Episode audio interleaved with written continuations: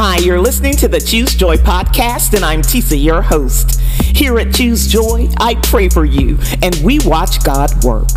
Today, I am praying that the full power of the Spirit of hope rest with you. I pray that your outlook is determined by the hope that lives in you and not the limited view you have from your window. You will always see the possibilities of God because you have the grace of a lens of hope. I pray that your hope protects you from assuming the posture of the hopeless, but instead stirs up your tenacity and your resolve.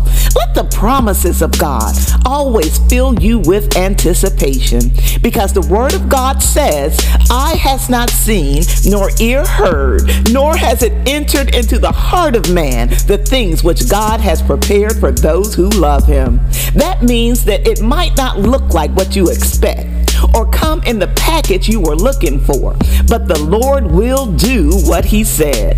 It is my prayer for you that you keep your eyes open, keep your heart ready, rejoice in hope, and be patient in tribulation. Let's choose to trust that the God we serve is able because that is the foundation of our hope. Even if He doesn't do it on our time schedule, our God is able, and so we have hope. I pray that the power of the Spirit of hope fall fresh on you in Jesus' name. If you believe and agree, say amen because all things are possible with God. Amen. Thank you so much for praying with me here today at Choose Joy with Tisa. There is power in our hope.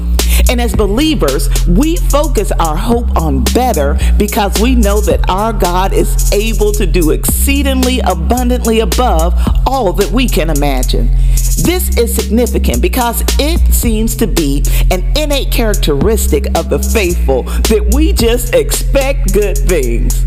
We expect good things to happen to us. We expect situations to turn out for our good. We expect righteousness to prevail over evil.